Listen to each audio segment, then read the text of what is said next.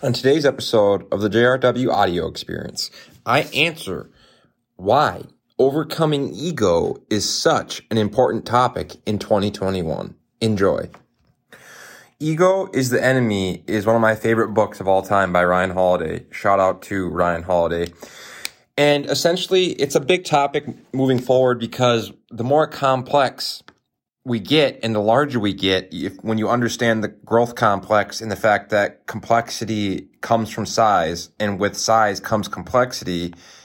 the more important it becomes to overcome division and ego and our intersubjective truth and our intersubjectivity in ourself to focus on the greater good of the community. So I talk a lot about these things regularly and overcoming uh, ego. And a big part of overcoming ego is understanding that ego is right and wrong, and ego is perfection, exactness. And understanding that inexactness and ambiguities is essentially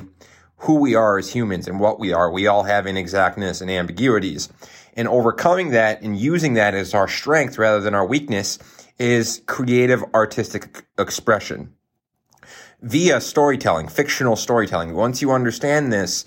it, the tool to flip our biggest weakness, which is our ego and our vulnerability and our inexactness and ambiguities and flip them and make it our strength is with creative storytelling, fictional storytelling, because then it becomes our strength. It becomes our asset, our intersubjective creative interpretation and view of things and how we twist it and flip it in, in a creative, constructive, healthy fashion to then focus on being transparent, authentic, and vulnerable, leaning into our ambiguities, inexactness, our life experiences and stories, and our failures, our shortcomings, our defects, but also our strengths but then via humility and vulnerability, transparency and authenticity, we can lean into creative expression and connecting to others and being focused on unity versus fighting and me versus we and focusing on community and collaboration over ego and competition. It is a principal concept of abundance versus scarcity and understanding that fictional storytelling and not being right is the game, not being exact and not being perfect and not having to be right. If I start le- realizing this and understanding that we all have our perspectives and we all have our ambiguities and inexactness and experience, and we're all different, we all have a different interpretation of the world, then we can start to detach from that and focus on how we can connect to others and bring unity and collaboration and community and uh, people and communication forward and leaning into our ambiguities and inexactness and creating and expressing and being authentic and vulnerable with that expression and creativity and overcoming the ego in our inner subjective interpretation of life and our inner subjective reality of always being right.